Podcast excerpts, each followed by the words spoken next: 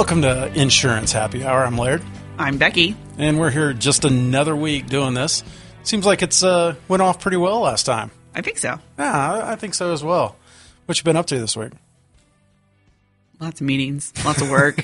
Lots of meetings. Well, did uh, did you have a chance to see this? I uh, I got something in the office today. I signed it. I, I know, I know. So you obviously did see it. I Uh, did. It's, but uh, this is pretty cool. I've, uh, turns out I've been working at ITC for ten years. This time around. This time around, exactly. You know, you have another, you tack on another six in the beginning. Then there's a seven year gap where I was off exploring the world, you know, doing those types of things.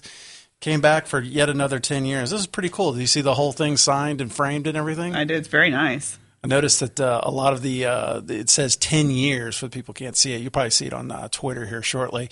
Is that uh, all the letters are actually made up like you know a kidnap ransom note? However, it looks like they used uh, images from around the office because I could. Oh, yeah, they did. Yeah, you can see. That's probably from the one of the name tags on my office. That Y there. Correct. The S is definitely from a uh, one of our printers, and then the uh, R is uh, from our old old name badges that we used to have up here on our on our doors. So- Where did they find those? Peter actually collects a, a whole thing of them. He has all of them as people left, and he has like quite a few of them. I still have mine, but I took mine home because mine was special. Uh, our old. Uh, our old uh, HR person actually created special ones for me because I kept every. Oh, come on, you know how I'd be. I'd be like, I wanted to say this, I want to say that. so every year, I, I seem to have a brand new one. Yeah, But that's pretty cool. that is cool. Yeah. Congratulations, ten years. Ten years. I know. Well, it, it's. Uh, do you do you go? All right. What what anniversary is ten? Ten, I think. Ten. I know. Like you don't get- TIN. yeah, I know, but you know. Oh, it's ten. Like the the actual ten. Yeah. Okay. Well, um, Don't quote me on that. I I was think. I was gonna go. I was like, if it was something cool, I was gonna go like you know do it for myself. But uh, uh, with ten, I guess I'll go watch that movie Pushing Tin or something. it's a good movie. yeah. Well, there's been a there's been a lot of talk in insurance this week. Yes, there has been. We, you and I had gone back and forth about all this subject matter that we could talk about, and it was hard narrowing it down to one. Yeah, it's uh, it's and you know one of the things that I, I I hope to explore with this podcast is to actually go through and see multiple ones throughout t- time as a morph, like talk about the same stories and all of that as as we're going through this. Absolutely. Yeah, and so let's uh let's go ahead and get started. So I have a question for you. Go for it. How do you feel insurance companies are at collecting data? fantastic. I mean, insurance is about data. It's uh, how many claims, how many, uh, how you pay, your loss history, your um, anywhere from your credit score to your driving record. All of that is factors that go into it, and that's just the uh, personal lines. You know, you start talking about life and annuities and everything else. I mean, they're really just data-driven companies. Well, Daniel Schreiber, the CEO and co-founder of Lemonade, disagrees with you. Really, what does does. what does he say? He says that um, the loss ratio, which is the gold standard insurance metric, he calls it, mm-hmm.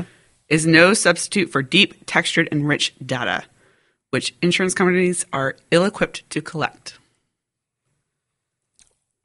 I think that they're actually collecting the data. That's the that's the first rub is they do collect that data now. It's maybe the question is what are they doing with that data that is the better asked question. That's probably what he's missing from this article I found on Insurance Thought Leadership about why AI will eat insurance and how. Is he's he's looking at, at it from the wrong perspective. They have a ton of data. They're just not doing a lot with it. Yeah, and you know, in our discussions with a lot of the insurance carriers out there, we're actually hearing from them going, "We have this gobs of data. We're just trying to understand how to do it." Uh, for example, when we were at InsureTech Connect this last uh, year, a lot of my conversations with carriers were in line with what can we do with this data. We know it's valuable. We we know that there's something in this data that no one else knows, and that's the biggest uh, whole thing about uh, the data is there's a lot of hidden data that no one is aware of yet. That they look at it in a special way, and then all of a sudden it's like, wow, this one little this one little metric makes a huge difference in what X pricing, claims history, whatever it may be. Right. Exactly. And he's saying he's comparing the traditional insurers to the tech companies because, of course, he is. He's a tech company. Mm-hmm. Um, he's saying tech companies won't will go deeper than the global loss ratio. That they're going to monitor loss ratio per device, browser, advertising campaign. Uh, they'll compare it to people who press hard on the screen to people who don't. Uh, the people who bought the insurance at home on their commute at four o'clock in the morning. That they're going to look at all these data points that in, most in traditional insurance companies aren't looking at. Well, but look at someone like Progressive. Do you really think they're not tracking that? They're tracking every bit of that, and they they track every data point, how long you're over hovering over this thing, and they go, "Oh, why are you hovering over that?" Uh, Progressive is a good example of a data driven company, and there's some old monolithic companies that are not doing anything with their data yet, and that's where I think that you can't really say they're not data companies. They're just not yet data driven companies. They're definitely they're they're hordes and gobs and history of data that they see over time, and now they're just getting to the point where they're learning to use that data. And one of the things that you know artificial intelligence and everything is going to bring to market is along the lines of you know neural net learning because if you have the neural nets that are actually looking at the data and they're they're running billions and trillions of permutations on that data and they're finding something in that data and eventually there's going to be a model that actually pops that out. So then you look at something like Lemonade, where they do have a lot of data, but they don't have anywhere near the amount of data that someone like Safeco or Travelers or Liberty or State Farm has on the market. And they're analyzing that data now but they could be analyzing, you know, they're analyzing it now, but they're going to find that new thing later. Right. Well, and Lemonade may have what, 18 months of data right now? Mm-hmm. Traditional insurance have decades upon decades of data.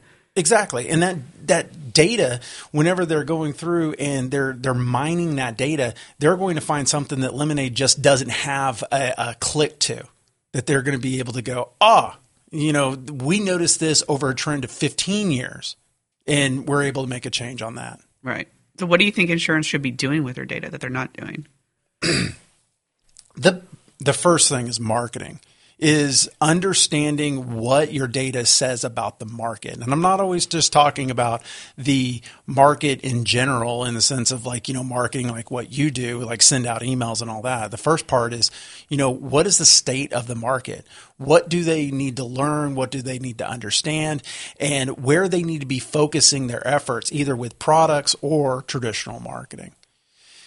And when you get that far, that opens up the door for the next stage of it is what is that data going to tell you about your operations? And you know there's ways that you can look at that data as a um, you know that can give you direction with how you run your company and what direction you want to do.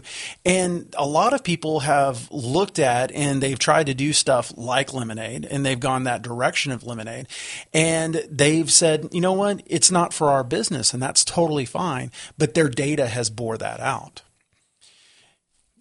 Yeah, absolutely. What about the smaller carriers who maybe don't have the resources of the larger ones? What should they do?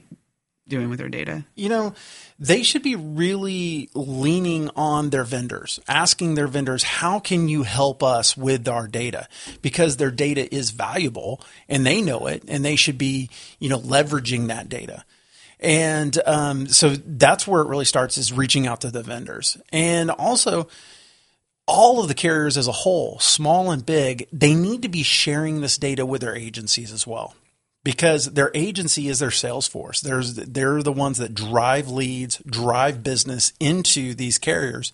And the carriers should feel willing and they should be obligated to pass that data back to the agencies. Right. And you know, there's a there's a lot of talk in the insure tech world, and a lot of it comes down to oh bots and AI. And eh, you know, we hear a lot from Lemonade where they talk about these bots. And I want to remind people is that the insurance industry, the insure tech, is what you know, roughly five or six old, years old, really strong and going, where the name's been a name. Well, there was fintech before then. It was the financial tech sector that was working on banks and credit unions and mortgage lenders and and uh, credit cards. There was a, this revolution of finance technology well before the insure tech really took hold. I mean, this is early 2000s that this was going down. And one of the things that we saw from that industry was that there was a lot of this concern that these AI bots and all this was going to take over and all of a sudden they're going to kick the, the loan officer out of the process. Well, here we are, 2018. Do you still talk to a loan officer? Yes. Do you still do banking with people on occasion? Yes. Mm, that's questionable. Uh, but you know, you you get to the point where you have to, uh, you know, transfer. Uh, well, you you deal with a financial advisor. They would be yes. in that that category as well. I do. Well, but you know, the, for the the small things like getting cash out of your account or depositing a check, even with with being able to take a picture of a check with my phone and deposit that into my account, I longer have to walk into a bank at all. Do that all from home.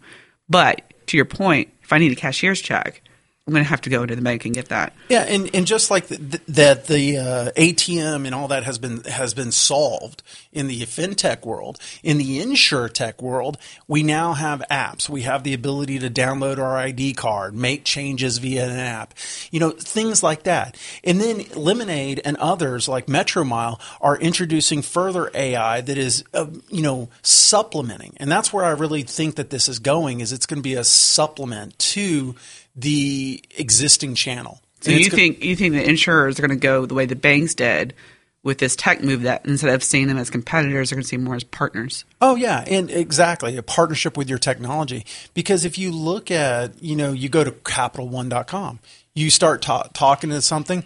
Ninety percent of that that chat that you have with Capital One is a bot, or it's bot driven with a human behind it. And you get to one point too far, and the bot goes, hey, hmm, let me think about that. And then all of a sudden you're talking to a human. Same thing happens with IVR systems. You call into American Airlines and you say, you know, it, you hear that artificial tapping in the background that it sounds like a real rep is talking to you, but you know it's a computer.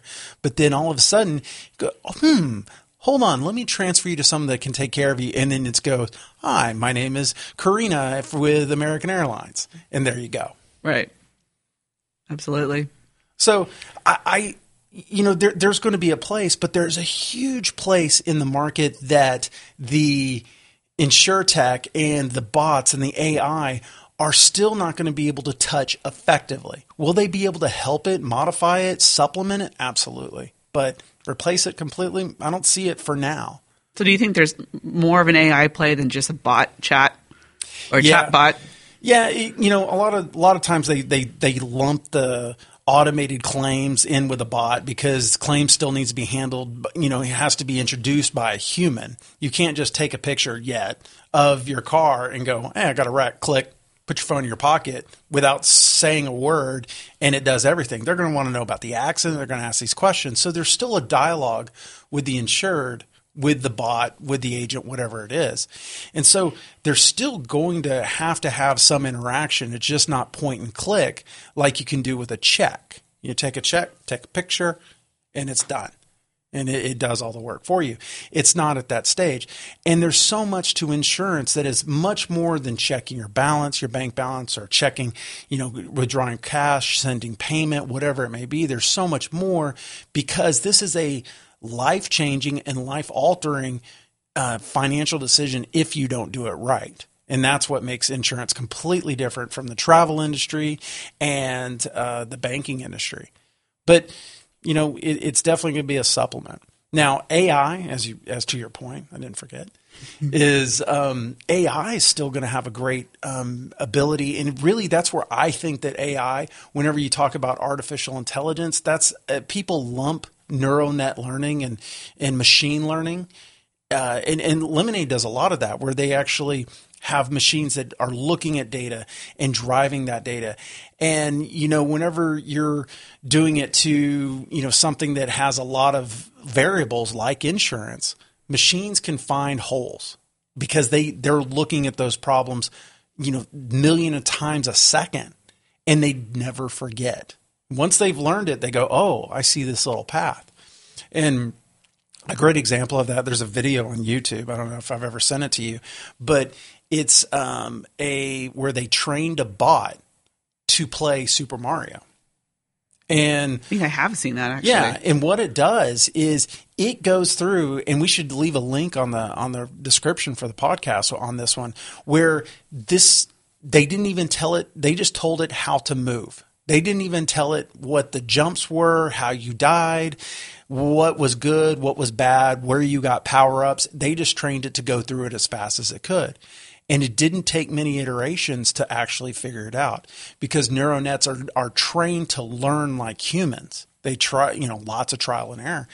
And whenever you apply that to a massive data set that has, you know, you know, decades of data, that's the computer is going to find something and it's going to be able to say, you can improve this process. That's where people a lot of times say AI. They're worried about the AI because that's an artificial intelligence that's meant to replace humans. Now, just like Elon Musk, where he's always like AI is going to take things over and we're going to have Skynet and all this type of stuff. You know, AI can threaten more than just the insurance agent's job. It can threaten humanity. That's the always risk. That's why AI is always a bad guy. Mm-hmm. But if you actually take what makes AI great is the neural net learning behind it, making it learn like a human.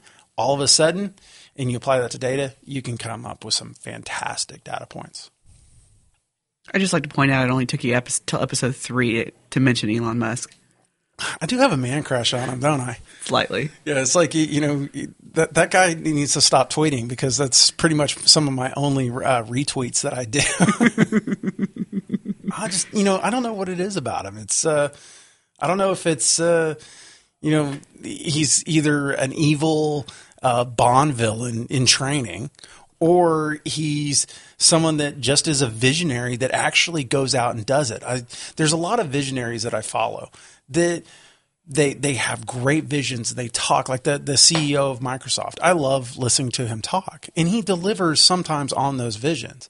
But it's Elon Musk who is going. You know what? I created a car company, and I created a a rocket it's not company. profitable. and I'm I put the two together, and I'm going to launch my red Tesla Roadster into orbit around Mars. That's kind of cool. I mean, that's that's something that a kid would do, and I I love that whole feeling of, well, you know, if I had this uh, this rocket and I had this uh, figure I, I did it as a kid. I would strap um, little figurines like GI Joes onto my model rockets, and I would launch them up in, into the air. I lost a lot of pilots, by the way, because when the nose cone goes off, it's a pretty it's a pretty violent reaction that knocks that thing, and you know you see, wow, well he's way over there. I don't think I'm getting him back. so, I mean, it, it, just harkens back to my childhood launching GI Joe figurines with an Estes rocket, and um, now he's doing it with a uh, a full sized rocket and launching his favorite car, his toy, up into outer space for orbit around Mars. I mean, that's that's some cool stuff. Yeah, well, I I will agree with you on that. I will. So I had another thing I wanted to mention. Have you ever heard of Clearsurance? No, what is that? It is a crowdsourced community of insurance consumers. Okay, and what is their job? Basically, where you can go and rate your insurance company mm. as a consumer. And uh, what? That's interesting. Does it does it allow the to rank your insurance agents, or is it just your carriers? I believe it's just your carriers. But what I wanted to talk about is they published this week their and I hate that they use this phrase, first annual. it should be inaugural, but that's just the wordsmith in me. Uh, their first annual top auto, home, and renters insurance companies based on the feedback they have on their website. Okay. So, There are only two companies that made the list for all three lines of business. Any guesses as to which two? I'm gonna I'm gonna have to go with for all lines of business. What were the lines of business? Auto, home, and renters. Auto, home, and renters. Okay. Well, I'm gonna have to definitely throw in State Farm. Just that's gonna be my first guess. My second is going to be hmm. Yeah, I'll have to go with Progressive.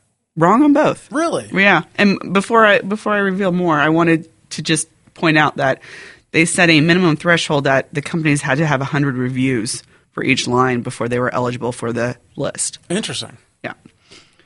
So the the only two companies to make all three lists was USAA Okay, I can see that. and Geico. Interesting. Now USAA, I can see that because they've got a very loyal base for re- for obvious reasons. I mean, I know people that are like with USAA, and I'm like, you know, oh wait, how much are you paying? Really, you're paying that much? And they're like, yeah, but I'm legacy, and you know, I like the service, and that's great. I, I'm I'm good with that. Geico is is interesting, but it goes back to where I think uh, Lemonade is actually playing is that Geico is pretty good about understanding their market, how to market to their people, and how to retain their people. They're also really good at marketing. Yeah, that's what I'm saying. Because you know that's you know I secret shop a lot of carriers, and Geico just knocks it out of the park all the time. And you know there's there's a lot of people in the uh, insurance industry, especially in the IAs, that are that are very against the gecko. And there's something that everybody can learn from the gecko is you give them a call and you get on that phone call and you want I want the cheapest. Cheap, cheap, cheap, cheap. Now well let's see what your needs are. Cheap. Well, um, you know, really, if you have all these things, you need to have this level of coverage cheap, and they'll they'll go down that path where they'll keep trying to upsell you. They're trying to get you into the right policy, and they're extremely good at it. And they eventually they have their other prices that they can provide for lower levels of coverage, but they don't want to offer that they really want to offer good coverage because they make more money, so on and so forth. But they will sell you the lower, but they really, really try. They're not just selling on price. And whenever you call them and then you don't buy, they are very respectful but constant with their their communication to you. So they do a really good job. And people that are with them are happy. I, I don't know many people that are unequivocally unhappy with Geico. So I, I I could buy both those answers. I was really trying to go off of, you know, volume and and whatnot, and you know, um, Volume got, has something to do with it. It's what the consumers think. I, I know it's. I was just I was just going to you know the more customers you have, the the more likelihood you can have a higher score because people generally don't like to say bad things, especially on something that is, um, you know, that that sounds like a positive survey versus just uh, you know I, I like to bitch and moan. well, Geico may have made all three, but it doesn't mean they were number one. No, no. So, but just interesting to, note that the number of views they had for car insurance Geico did was over 8,000. on on the on the result page Yeah. or the, the the the survey results that that were published. Mm-hmm. Absolutely, that's great. Yeah. And they were number nine out of 10 for car insurance. Well, so they were they they made the list barely. Yeah, barely. Yeah. But, you know, they did. Interesting. Number one was actually, uh, I assume, a regional, because I've never heard of it New Jersey Manufacturers Insurance. Yeah. Well, you know the, the the real risk that you run on a lot of these surveys is just to there there might have been a chance where people say, "Hey, survey us here, give good ratings and all that." So a lot of times they can be skewed, and they could have done one of those campaigns and actually driven people to it because you know if you know there's I'm sure that uh, getting hundred reviews for that organization is a lot different than getting 100 reviews from someone like Mercury or something like that. Well, the way I understand they they the methodology for how they came up with this list was they actually looked at the reviews they already had on their website. They didn't solicit more or any special ones. Okay. Well, no, I'm saying the carrier could Oh, know about the, this Yeah. website and then push push people to it. Yeah. I State Farm didn't make the list for homeowners though, ah, oh. and progressive. Well, it just just depends on if you're in Florida or Texas. if you like State Farm too much, I guess. I suppose.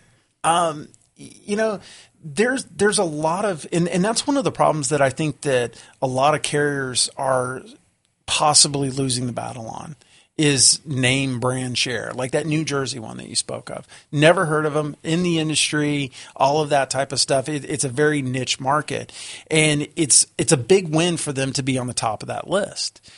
It's just a lot of times though you uh, you've never heard of this company, and then they go, "Well, I don't know who that is," and then it comes down to price.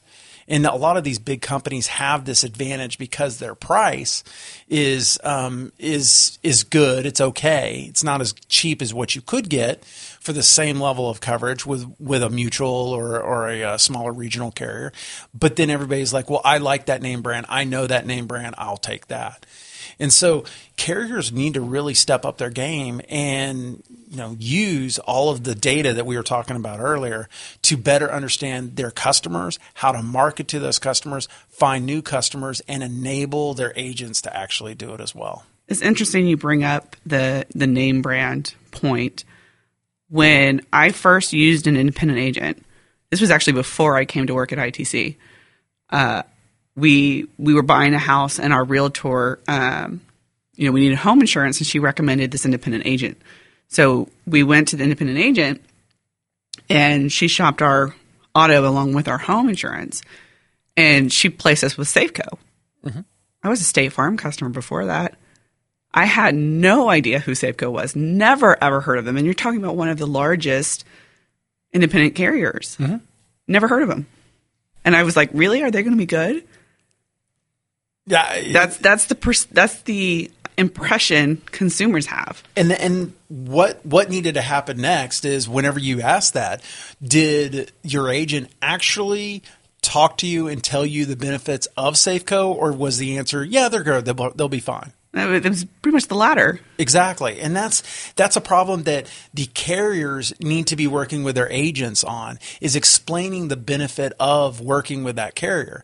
And it goes beyond service. And you know, I my my dad's a great example of this is that he goes through and he's like I'm State Farm agent for a very, very long, or State Farm customer for a very long time, but I've never had an accident. I haven't had an accident in 15 years when he wrecked my car, and he he has no he has you know he drives to work, takes my mom to work, comes back, uh, you know, picks her up later in the day. That's it.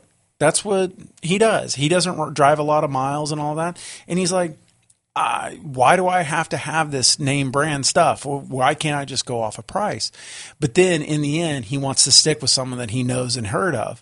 And I go, the coverage will be the same. The price is different. And, but I've never heard of them. So I see that every single day. And who he's with now, he needs to possibly, uh, um, you know, get told why he should continue to stay with them and, and why they are valuable as a carrier. Well, you talk a lot about how you know, the reason why insurance agents won't go the way of travel agents is because buying insurance is a much more important thing than buying an airplane ticket.